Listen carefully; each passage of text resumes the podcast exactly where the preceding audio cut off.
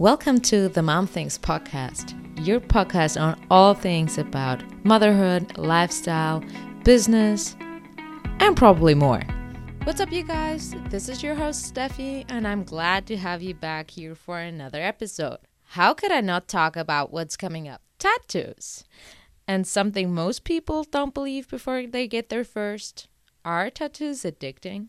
Story time! For those of you who didn't watch my tattoo tour video on YouTube, I got my first tattoo right when I turned 18, which is the legal age in Switzerland, which doesn't require the parent's signature to get a tattoo anymore. Obviously, I would never get one if it was left up to my parents. Ha ha. After I got my very first one, it took two whole weeks to get my second. And then another couple ones for my third. At this point, I have to say none of them were pretty, none of them were well thought of, and in any way creative or art itself.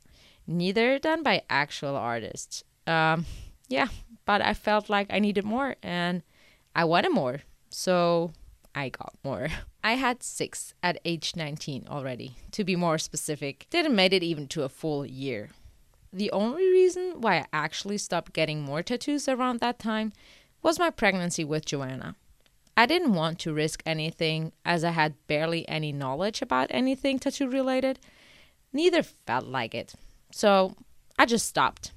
21 was when I decided on getting more. Got one and also booked my next one ahead for the upcoming summer.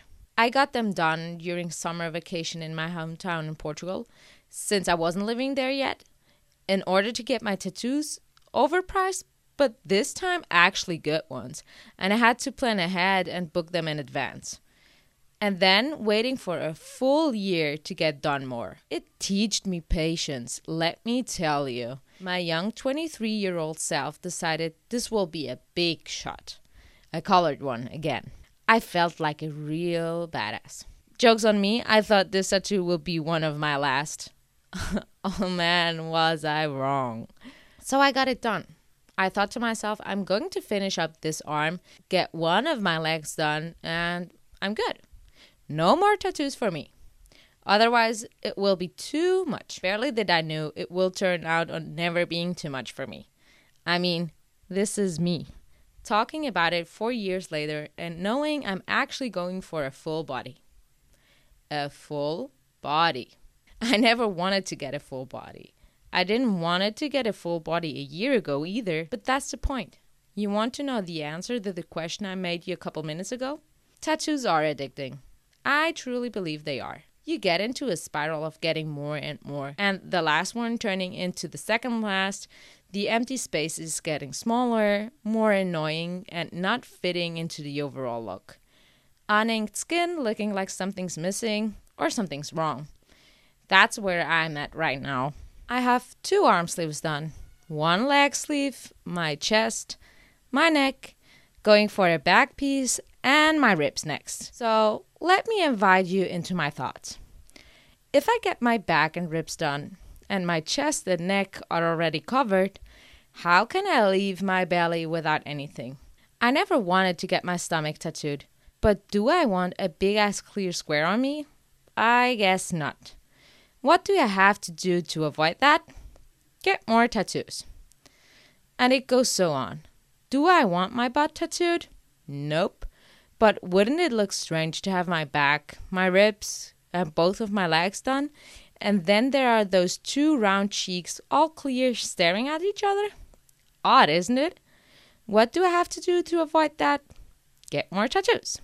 I am mentioning already my second leg being tattooed, even not having it done yet, but already thinking of how it overall will look if I do so or not. Again, that's the point. It goes on and on and on, and there's no way out. Besides getting rid of all of them and not getting any of all then, but come on, I don't know anyone who did or would do that ever. Do you? In my opinion, once you start out getting actual art on your body and not just the mainstream Pinterest copies, you get the feeling of having something special, something unique, and something no one else does.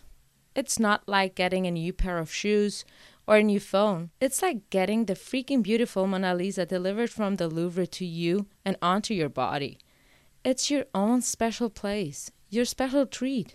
Only you have to like it because it becomes a new part of you and only you.